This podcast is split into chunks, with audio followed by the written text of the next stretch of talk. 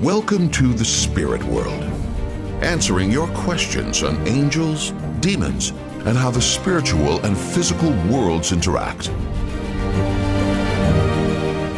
And now, your hosts, Debbie Georgianni and Adam Blai. Well, hello there, and welcome to the Spirit World. I am Debbie Georgianni with co host religious demonologist Adam Blai. And today's broadcast is pre recorded, so no calls, please. Just sit back and listen and learn. We're going to dive right in. The title of this particular episode is Inside an Exorcism. Okay, Adam, we always begin with the St. Michael prayer. In the name of the Father, and of the Son, and of the Holy Spirit. Saint Michael the Archangel, defend us in battle. Be our protection against the wickedness and snares of the devil. May God rebuke him, we humbly pray. And do thou, O Prince of the heavenly host, by the power of God, cast into hell Satan and all the evil spirits who prowl about the world, seeking the ruin of souls. Amen. name of the Father, and the Son, and the Holy Spirit. Amen. Okay, to all the Spirit World listeners and followers, please like us on Facebook at the Spirit World Podcast if you'd like to make any comments after this particular episode of the Spirit World. You can always email us. You can email us at TSW, that stands for the Spirit World, at grnonline.com if you have any questions uh, concerning the topics we cover today. So, Adam, you know, it was interesting. You and I were talking as we were uh, preparing for the upcoming shows for uh, the rest of this year. We were discussing uh, this idea that, you know, many folks don't even realize the kind of ministry that you're involved in on a weekly basis. And so, with that, we thought we would put together this broadcast so that our listeners understood in a in a more um, behind the scenes way, in an in depth way, of what happens inside an exorcism, especially when you are part of the coaching process on a weekly basis. And I believe it's on Fridays of each week. So, Adam, why don't we begin with that? Like, how did you get involved in that? What does it entail? How much time and effort do you have a, a team around you? You know, give us kind of all the specifics. Well, it's a bit of a long story about how I got involved, but essentially, um, God pulled me into this world coming out of studying psychology and studying the brain and a curiosity about whether any of these spiritual realities were real or just an artifact of the brain. And then as I got pulled into this world and, and saw some things that convinced me that it in fact was a true spiritual phenomena, um, at that time, this was about 15 years ago, there was very few people involved in this. There was very few exorcists in the country. There's no one master list, but you know, maybe there was 20 um, maybe there was 30, probably closer to 20, and I knew some of the main people that were involved at that time. I had met through a case, and two, you know, two of those people were members of the International Association of Exorcists in Rome, which is a uh, an international association started by Father Amorth and some other priests. And uh, that led to coming over to a meeting in Rome and learning some there from the old guys in Rome who had been doing it 40 or 50 years. And they do conferences every two years there, so I went to a number of those. Uh, then we decided to have a conference as early as 2006 here in the States because we saw there was so few exorcists, and the few that were out there usually were older. They were often isolated. They were often worn down. Uh, they didn't get much support. Um, sometimes they had to keep their ministry secret. And so it was a really tough road for the few people that were involved. And so we saw a need to have some um, community and some ability to provide training. And uh, so even though, you know, I hadn't been at a lot, I helped organize the conferences. But then over the years, more and more people asked me to teach. And I had been at so many exorcisms in those early days when there was very few exorcists around um, that I knew enough to start teaching. And then that seemed to go well, and, and um, then the bishops have continued to ask me to teach in various dioceses, and now it's uh, become an international thing. I've, I've taught in a number of countries around the world. So you're considered a coach to the uh, exorcists that are participating or leading the, the sessions, right? Yeah, correct. So I, I, not only teach kind of in an academic way at conferences for, or and training days for priests, but really the only way to learn is is to do it. So uh, the best way to learn is to be mentored and coached in the actual situation. You know, you can read as much as you want, but it's not going to prepare you for a genuine possession and and an exorcism going on. So I'm there to basically kind of you know, say, let's hit the pause button, let me explain what just happened. We could go two different ways from this point moving forward. Um, you know, you need to shut that down in order it to stop doing that. I'll kind of give Father tips, and, and of course they're free to to to uh, do what they wish. They're in charge, but a lot of times, you know, they're looking for somebody who's been at hundreds or thousands of exorcisms to, you know, give them some guidance. Um, and then as they learn more, you know, they they're they're fully capable of, of going at it on their own. But then, you know, what happens inevitably, we get new priests in from, from neighboring dioceses that are sitting in, you know, with all mm-hmm. the approvals. And so I'll maybe be teaching them off to the side and say, like, well, let me explain what you just saw there.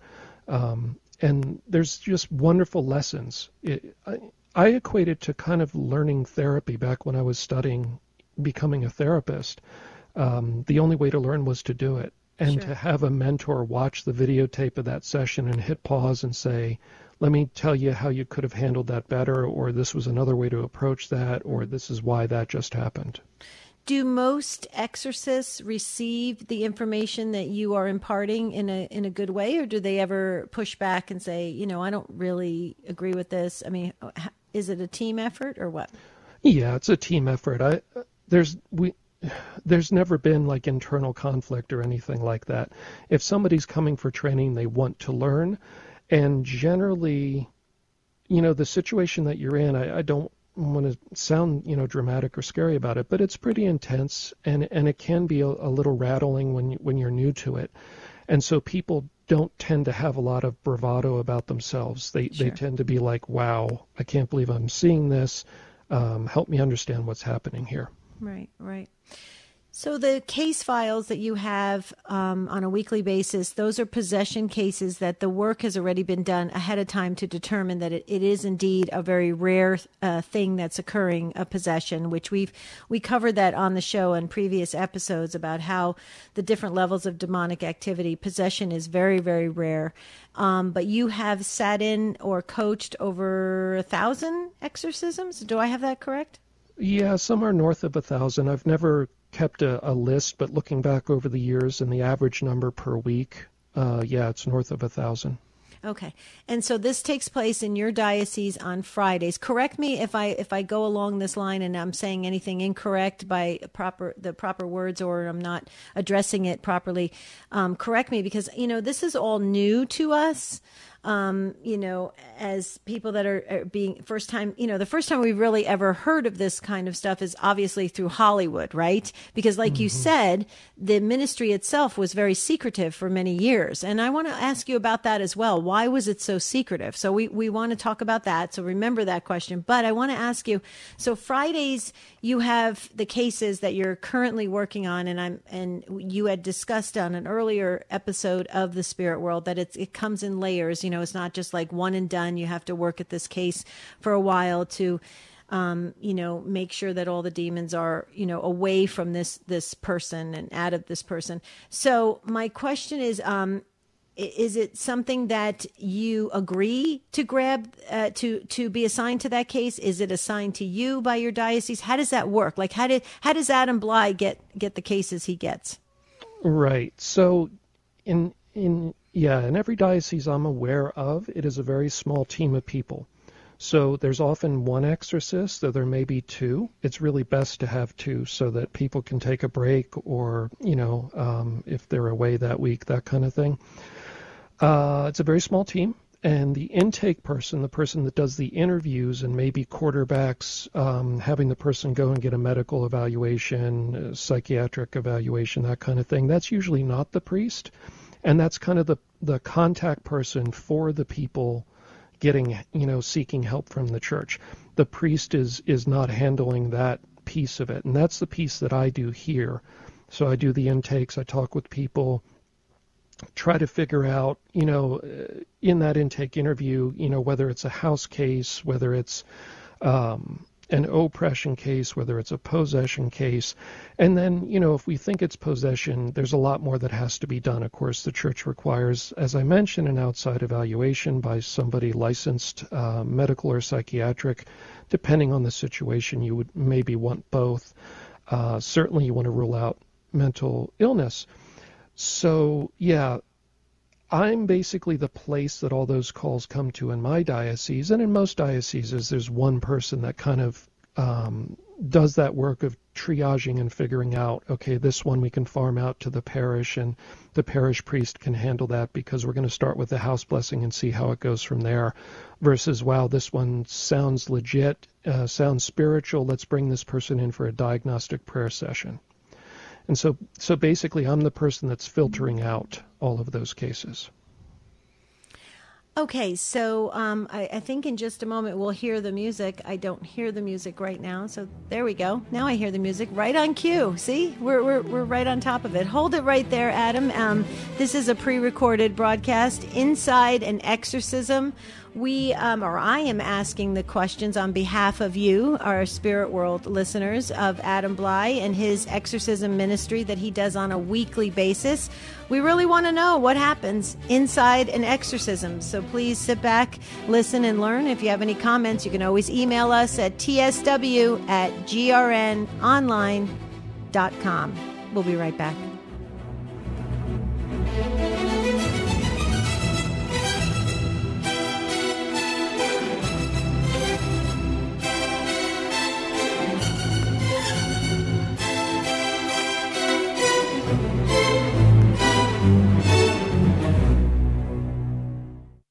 Are you feeling lost in a sea of overwhelm?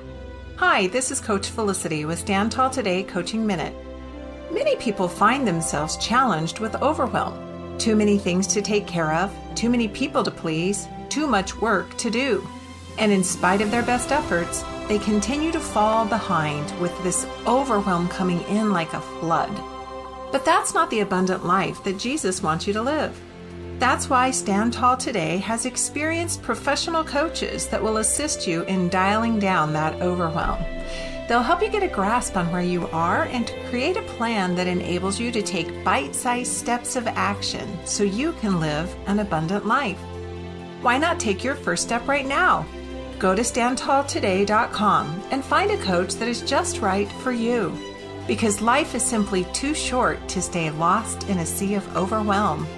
This is Coach Felicity with your Stand Tall Today Coaching Minute. A while back, I had a nice little chat with some Jehovah Witness ladies, and they tried to justify their claim to be Christian by saying the early Christians didn't believe Jesus was God. Is this true? Well, of course not. Let me share a few examples. Take John 1 1, where John describes Jesus as the Word and writes the Word was God. Now, in order to get around this, the JWs translate the phrase as the Word was a God but this is based on a misunderstanding of Greek grammar. Consider also Colossians 2 9, where St. Paul writes, For in him, that is Jesus, the whole fullness of deity dwells bodily. In 1 Corinthians 8 6, Paul describes Jesus as the one through whom we exist. Isn't God the one ultimately responsible for the existence of things? So, contrary to what the JWs think, to be Christian, you must believe Jesus is God. I'm Karlo Broussard with a ready reason for Catholic Answers, Catholic.com.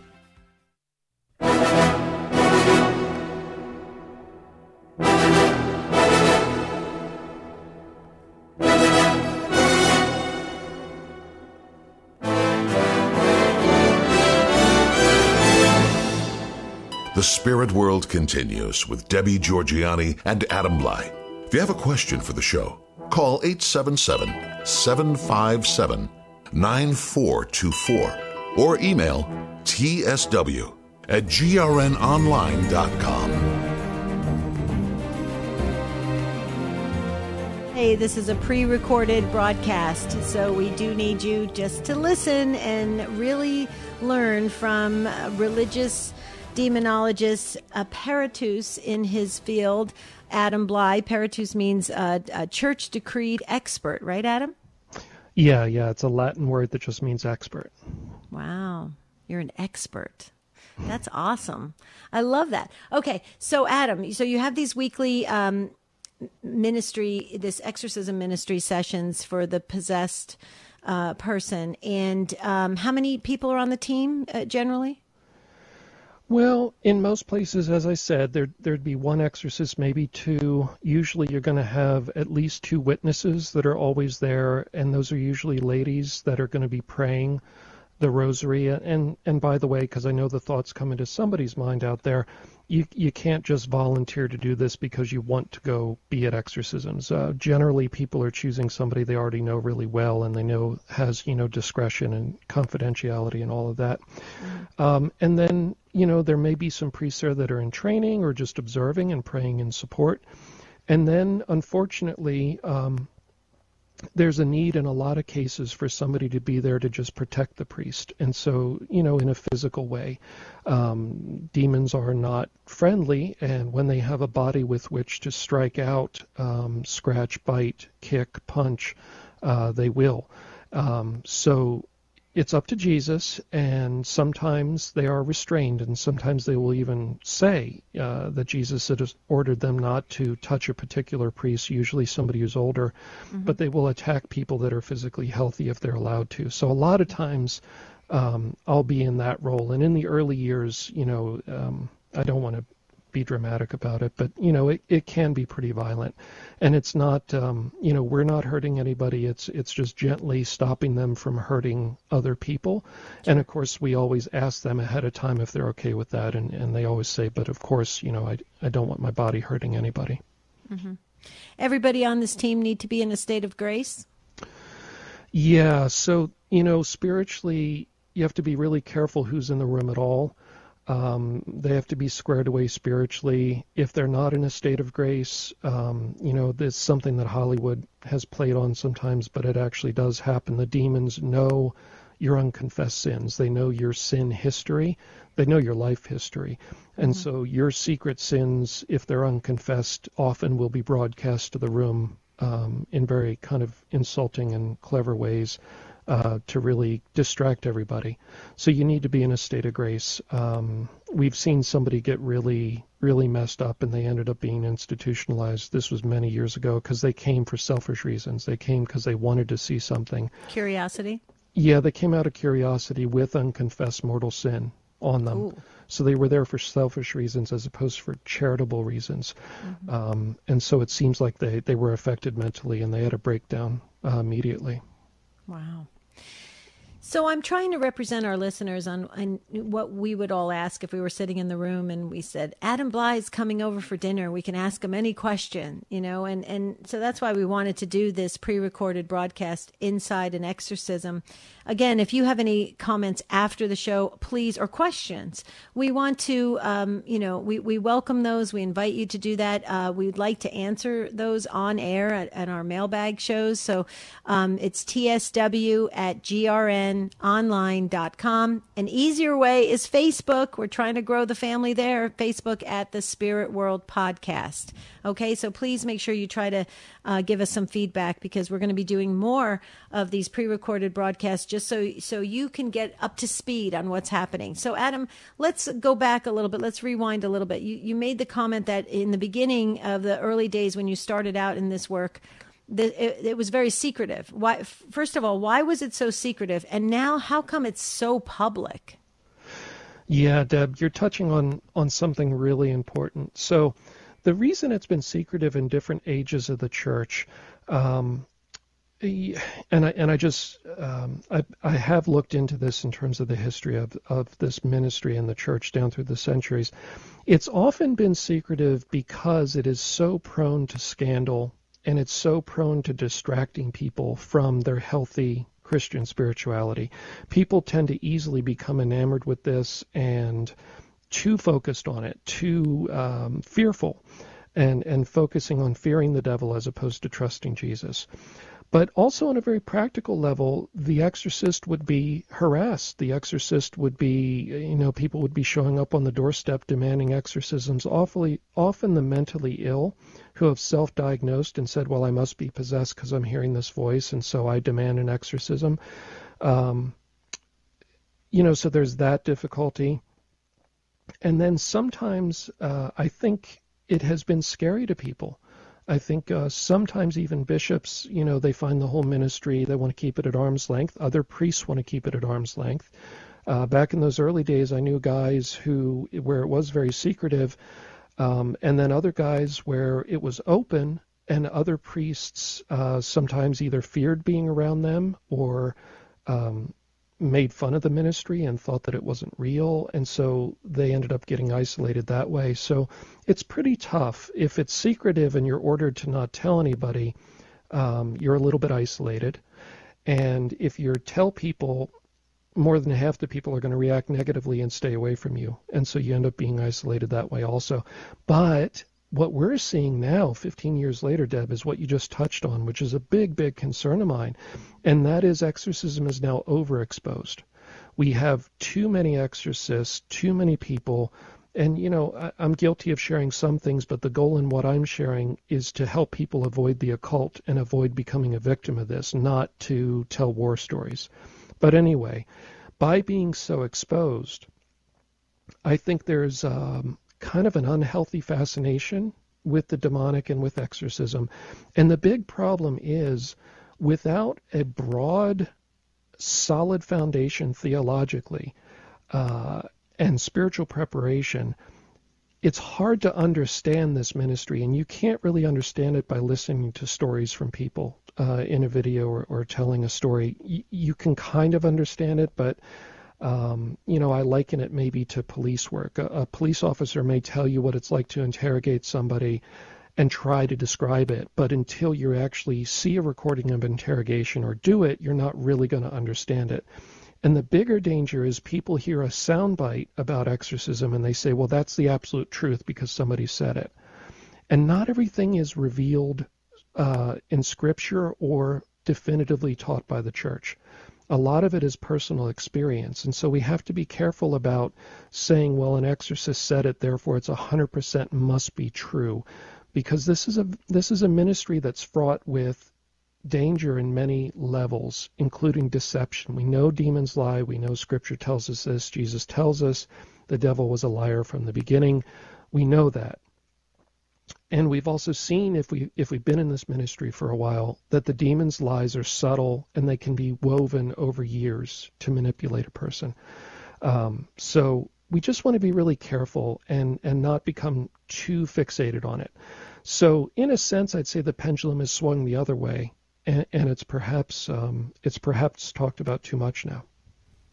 Have you noticed because it's become so public? Have the um, you know the people watching these videos or learning about exorcisms are they are they more you know vigilant and you know careful about what they enter into by by way of choices that they make in you know the occult and all sorts of things that they could be it could be that portal for the demons to come in? Are they have you noticed that there's a, a heightened awareness or are people going okay this is too overwhelming. I, I i don't i don't even want to deal with it I've had some people tell me that, you know, somebody proposed maybe bringing ghost hunters in to try to, to diagnose or cure, you know, what they thought was a haunting in their home. And they said, well, you know, I've, I've seen enough videos. I knew not to do that. It would make it worse.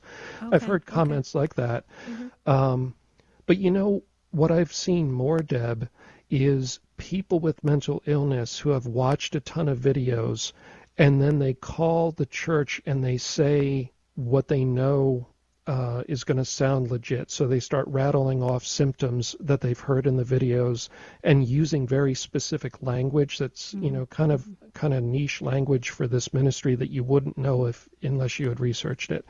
Um, and so eh, that's difficult because they've self-diagnosed, they want help badly, they're suffering, but I'll tell you, almost always in those cases, it is mental illness or a medical problem, and they're just trying to manipulate people into giving them what they want. They want the exorcism because they think it's going to cure their mental illness.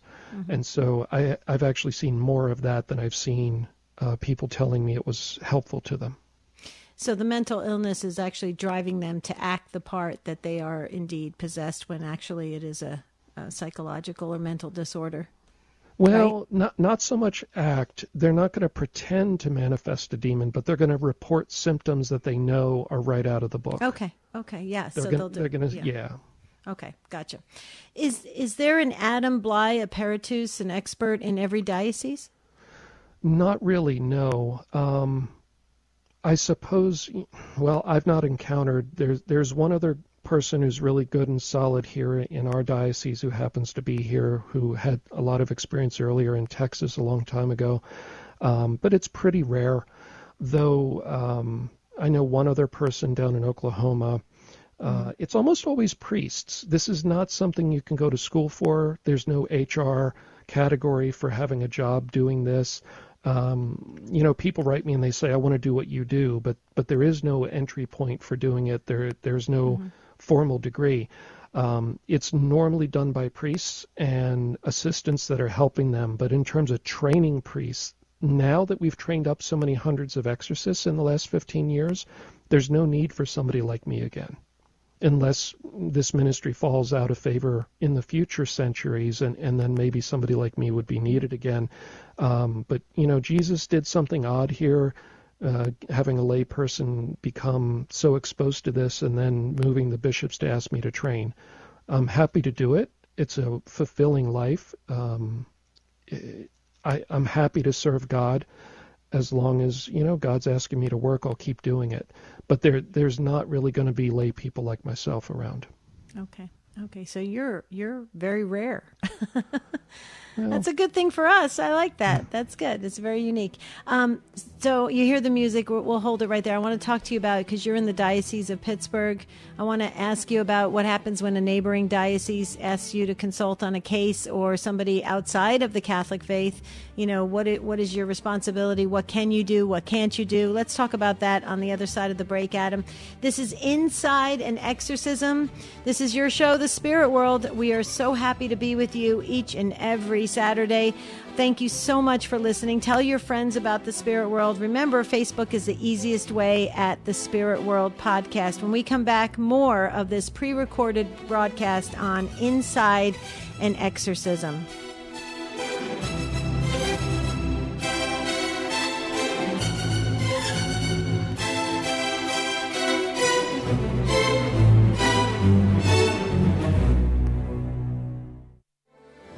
Have you heard about life coaching? Hi, this is Coach Felicity with your Stand Tall Today Coaching Minute. Coaching is one of the things Jesus did with his disciples. Whenever they were stuck, overwhelmed, or even struggling a bit, Jesus asked questions that brought clarity and hope. He then used ongoing conversations that helps them to navigate the path and completely change their lives. Just like the disciples, we too can find ourselves feeling stuck, overwhelmed, and struggling a bit. Maybe you need help in your marriage or with a parenting issue. You're navigating a loss, you want to improve your health, or advance your career. At StandTallToday.com, our experienced coaches will help you to take another look at life, renew your hope, get past those challenges, and step into living abundantly. You can find out more about coaching and schedule a free introductory call by visiting us at StandTallToday.com. Listen, life is too short to stay stuck contact us at standtalltoday.com. This is a Messy Family Minute with Mike and Alicia Hernon. If you're looking for a gift to give your spouse that's not fattening or expensive, listen in. This is one of the most precious things you have, but you can give it to them every day. Do you know what it is? Your time. Do you have time every day where you and your spouse check in and connect together? If you don't, start brainstorming right now about when you could fit it in. Maybe when you both arrive home, you could take a few minutes to step in private just to ask how our day was. Maybe it's getting a few minutes earlier in the morning to make coffee together. It doesn't need to be long, but it does need to happen every day. If you and your spouse are ships passing in the night during a busy season of life, take at least five minutes alone to hug, talk, check in, and connect. A successful marriage is made up of little things like this. Commit to having a daily connection with your spouse. It may turn out to be the most important gift you've ever given. To find out more about connecting with your spouse, visit us at messyfamilyminute.org.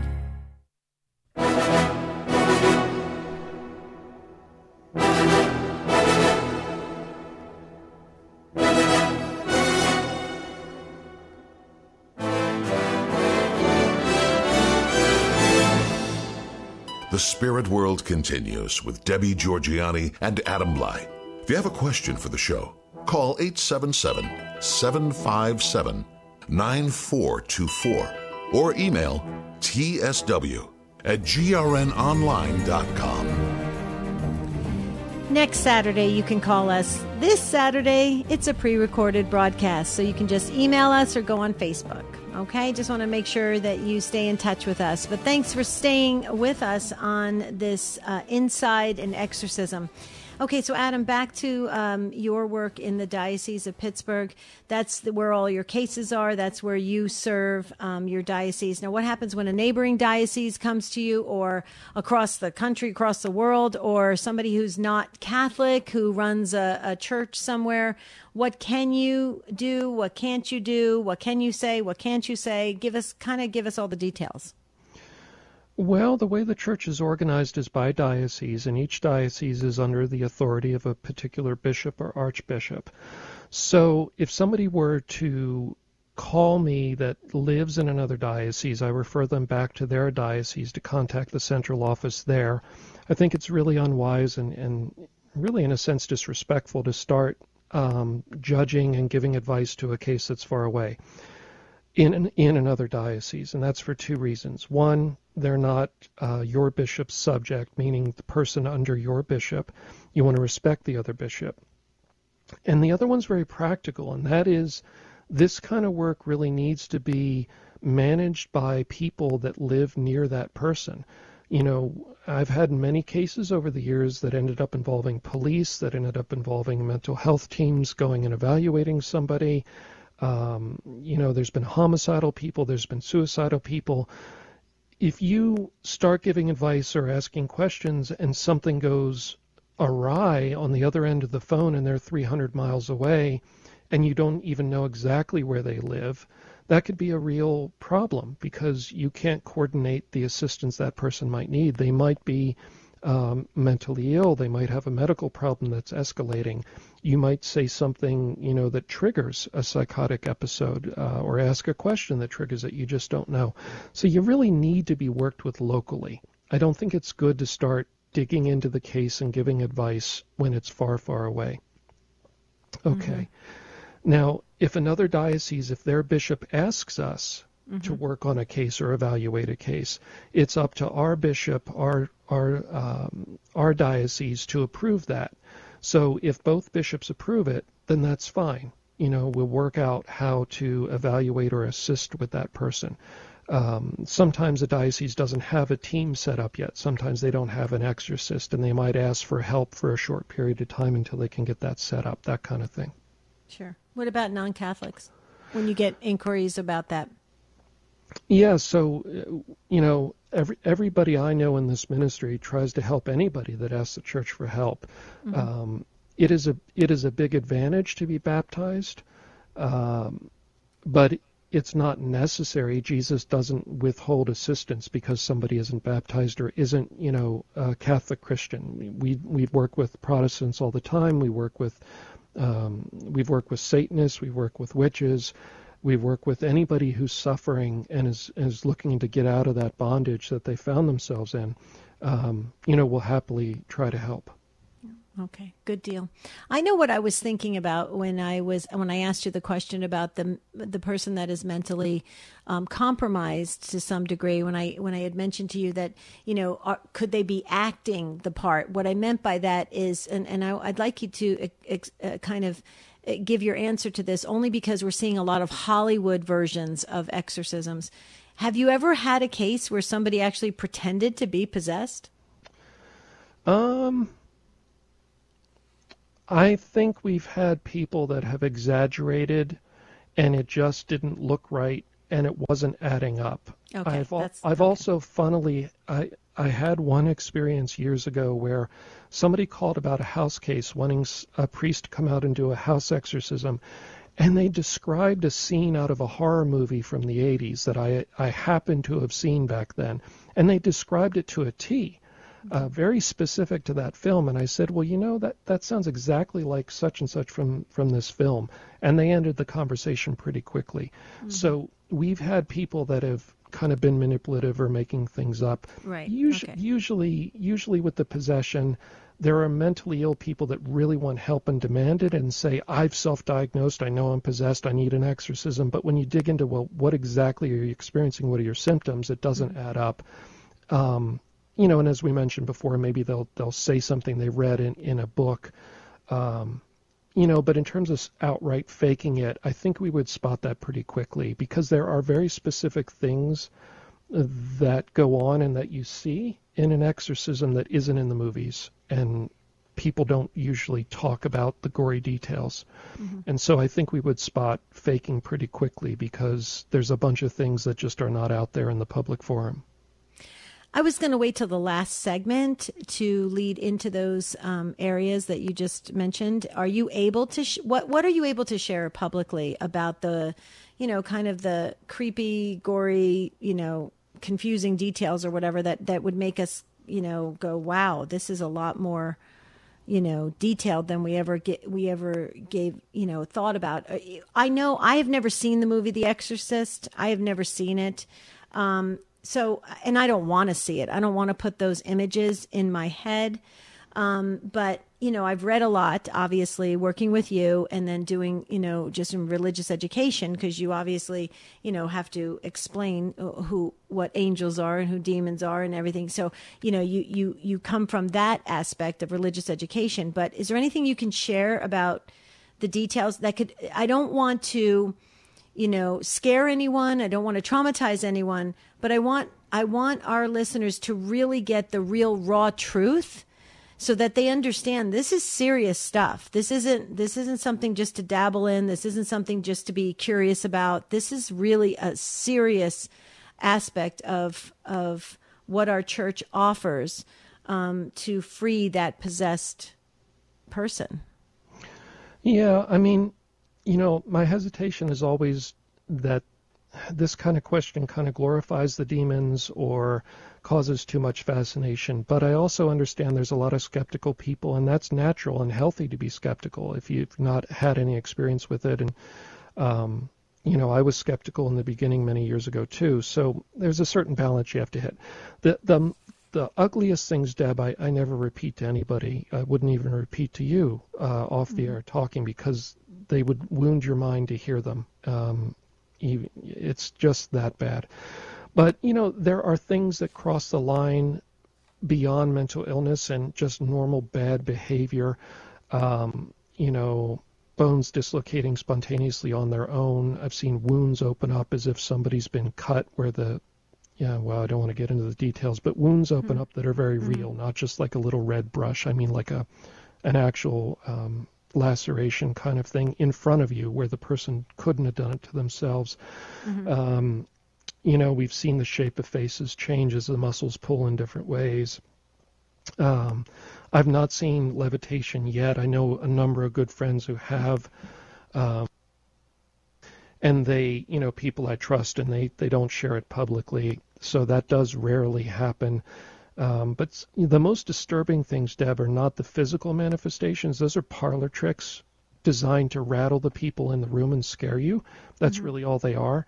The really disturbing stuff um, is when the demons reveal more of their true nature, uh, the depth to which they hate us, uh, the depth to which they're deceptive, the depth to which they hate themselves and each other, and they just wish us to be harmed in the most awful ways forever.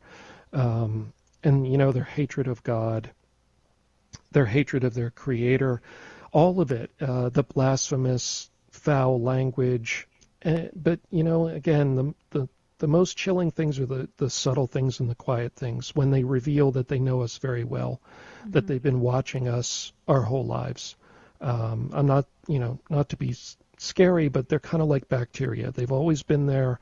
You're just learning about them you shouldn't freak out because bacteria is always there. It's on every doorknob you touch. Um, they're around. But when you interact with them and they make it clear and they make a reference to your childhood or a reference to, you know, some experience years ago, right. realizing that there's a spiritual reality around us, there's good and evil, there's there's holy angels, there's fallen angels, there's there's saints, there's God, you know, all of it is around us mm-hmm. and is aware of us and we're not always aware of it. Those are they can be edifying and it mm-hmm. can grow your faith and it can spur you to a deeper relationship with Jesus. That's the good outcome. But I think for some people that that really rattles them. I've seen it happen. The first time they have an experience at an exorcism that crosses the line of I can't explain that, the first time they realize it's really really real, it's a it's a shift in their worldview. Even if they had faith, even if they said I believe as a Catholic, you know, I believe what I've been taught, when they realize it for themselves, oh my god, it's real yeah. that that really rocks them. That's what I meant by the confusing details of this because you you have said in previous episodes that that Jesus is always in charge, right? He's you know always always conducting everything, right? And so why would Jesus allow the people in the room to be so frightened and so scared by seeing a dislocated, you know, arm or blood spurting out or whatever?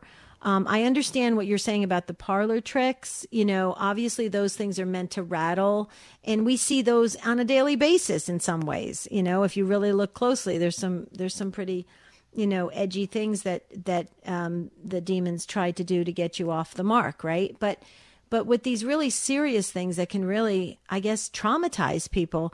Why would our Lord allow that? Only to get us stronger, to convince, to what? What, what is the reason? Do you know? Yeah, so I think there's a couple reasons. First off, things are allowed to test us. Uh, I believe that God allows a certain amount of trial and testing of our resolve, of our commitment to the ministry, of our commitment to doing the work that He's asked us to do. And so there's a certain amount of that testing. And, and you know, we, we've seen that testing in lives of the saints where, you know, very saintly people uh, Jesus allows them to be tested. We think of Padre Pio being beaten bloody uh, by the demons, that kind of thing. Jesus is allowing that as a trial. But here's the critical thing, Deb. We're all still here. For all the times, you know, that I've been choked or, or thrown around or tackled to the floor or anything else, mm-hmm. I've never had a broken bone. You know, I I had a a pretty sore frozen shoulder for a while after um, a really rough uh, 11 days when we were dealing with Satan in a case, um, the actual Satan, where the strength was pretty pretty remarkable. But even there, Jesus limited what he could do. So the important thing is we're all still here and our bones aren't broken, you know, and we're still going. So he's limiting it even when the rough things are going on. And when the scary things go on, after a while, it doesn't faze you anymore. If you think of like a cop who's hard boiled and has seen a lot, they're not really fazed by these ugly things anymore. So after a while, you're not fazed by that. You feel bad for the person and their body, you know. Um, uh, and and by the way, when I mentioned the bones, they went back into place on their own spontaneously. A lot of times, oh, wow. they, they they heal unusually fast mm-hmm. too after mm-hmm. the session. So, um, wow you know, it, it's a trial, mm-hmm. Deb. I, mm-hmm. I think in, in the end it's a trial, but ultimately it brings about greater faith. Sure, sure. Good deal.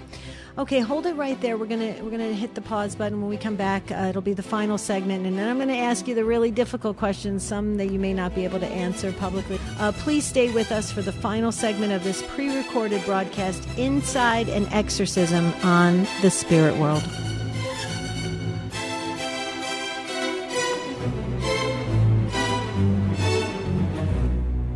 The St. John Leadership Network presents Glance at the Gospel with Father Nathan Cromly.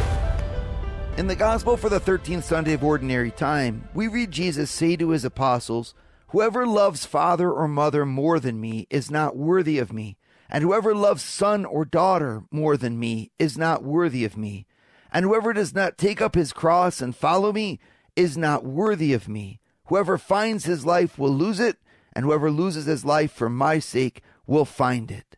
These words are challenging. Why does Jesus say them? Does Jesus have something against the profound love that we can have for our parents? Or the intense love that we could have for our children? Does Jesus not want us to have a happy life by not having suffering and sorrow in it? Of course, Jesus wants to bless all that is truly loving. Of course, Jesus wants us to have happiness in this life. So then how do we interpret his words? This is important because many people don't follow Jesus with all their hearts because they're scared of losing something. We're afraid that God will take something away of the intensity of our relationships or of the things that make us happy in life. In fact, however, nothing could be further from the truth. In fact, loving God doesn't take anything away from your life. Instead, loving God makes everything better. When you put God first, you allow every other love that you have to be attached to the infinite, every imperfect love that you have to be attached to the perfect. You don't limit your love, you expand your love. And therefore, you don't limit your life, you expand your life. God redefines our happiness. He reminds us of those profound words of Mother Teresa. If you want joy, look for love. And so loving God will not take away our joy. Instead, it's the only thing that guarantees it. For more information, go to www.stjohnleadershipnetwork.org.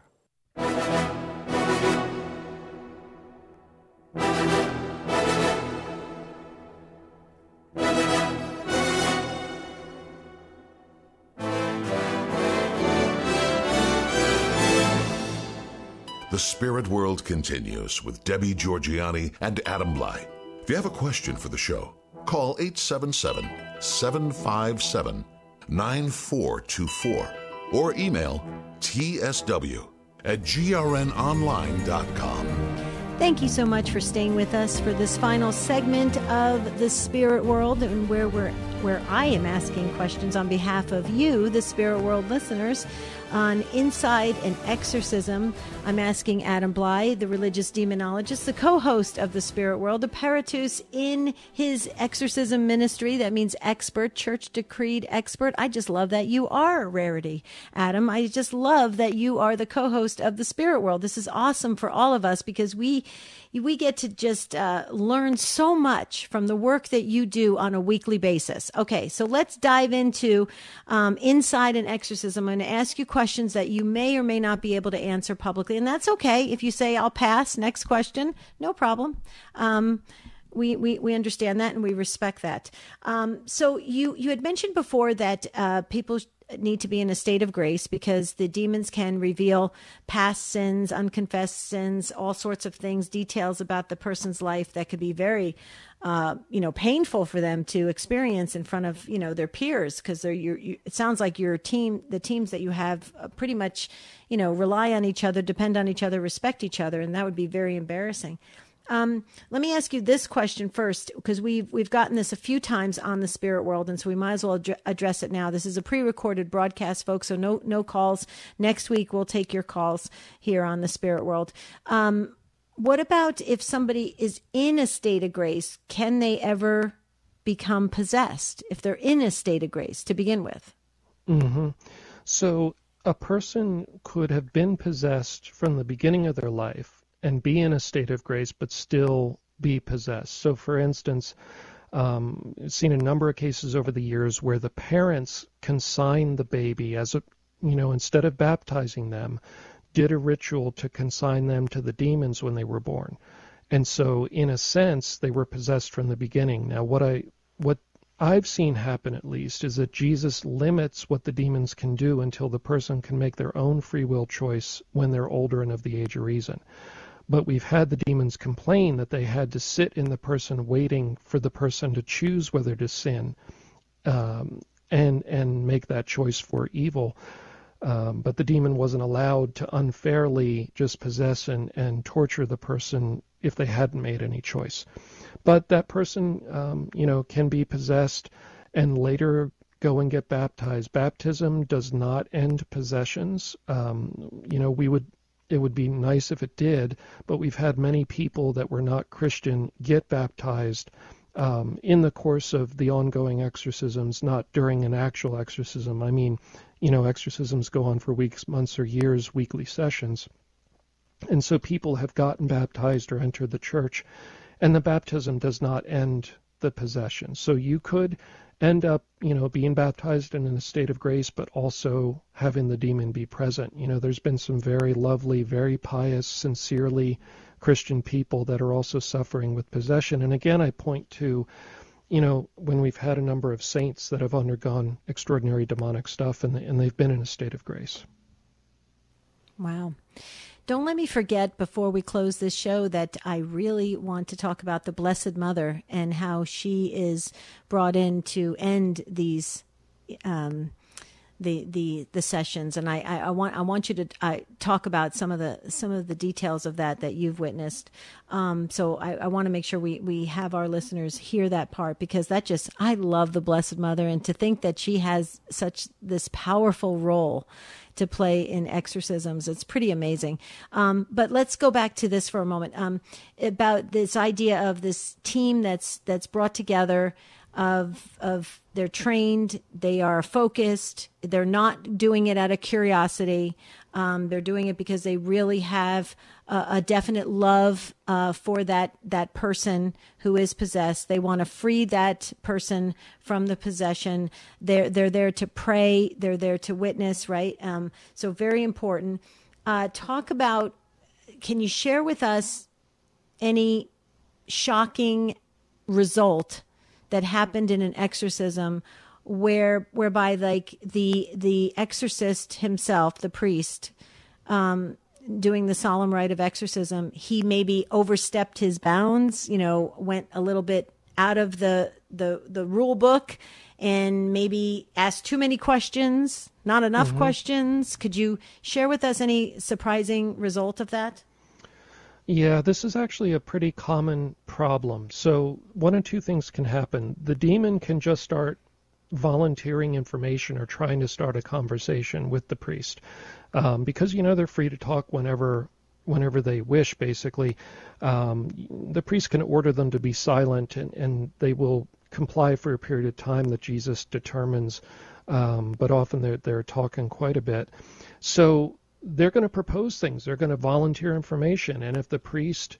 um, kind of entertains that and enters into a dialogue with them, it's extremely dangerous. Uh, the other thing that can happen is a priest asking the demon questions outside of what is needed to help that person. So here's the critical thing, and this is so important. The demons are only compelled by Jesus to tell the truth if the priest is demanding they answer the questions that are in the book. And those questions are what's your name? When and how did you enter? And when has Jesus decreed that you're leaving?